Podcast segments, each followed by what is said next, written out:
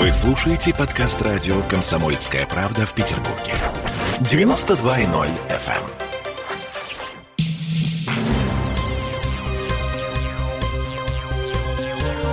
Темы дня. Итак, репетиция осени. Э, предпоследний понедельник лета э, заставил нас с вами достать из шкафа летние пуховики. А синоптики говорят, что все нормально, это нормальное лето. Мы просто привыкли уже к аномальной жаре, разбаловались. Всем привет, я Олеся Крупанина. Я Дмитрий Делинский, а глава гидромедцентра России Роман Вильфанд сегодня вспоминал Пушкина. Вот эти строки из Евгения Онегина.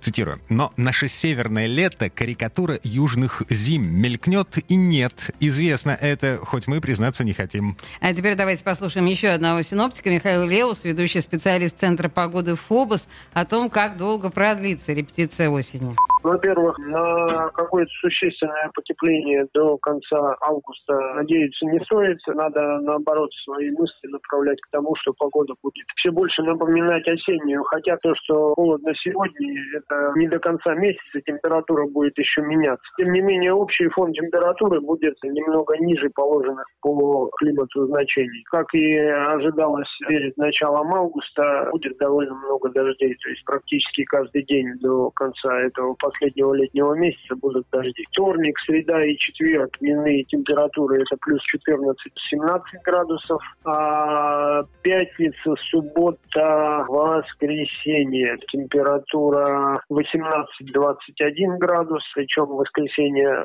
помимо дождей еще возможны и локальные грозы. Ну, короче, погода станет лучше, да? Но с грозами. Ну, не сильно лучше. Ну, не сильно, ну да, 21. Плюс 21, да. Помнишь полтора месяца назад, когда на термометрах в Петербурге было плюс 32? А 37 ты не помнишь?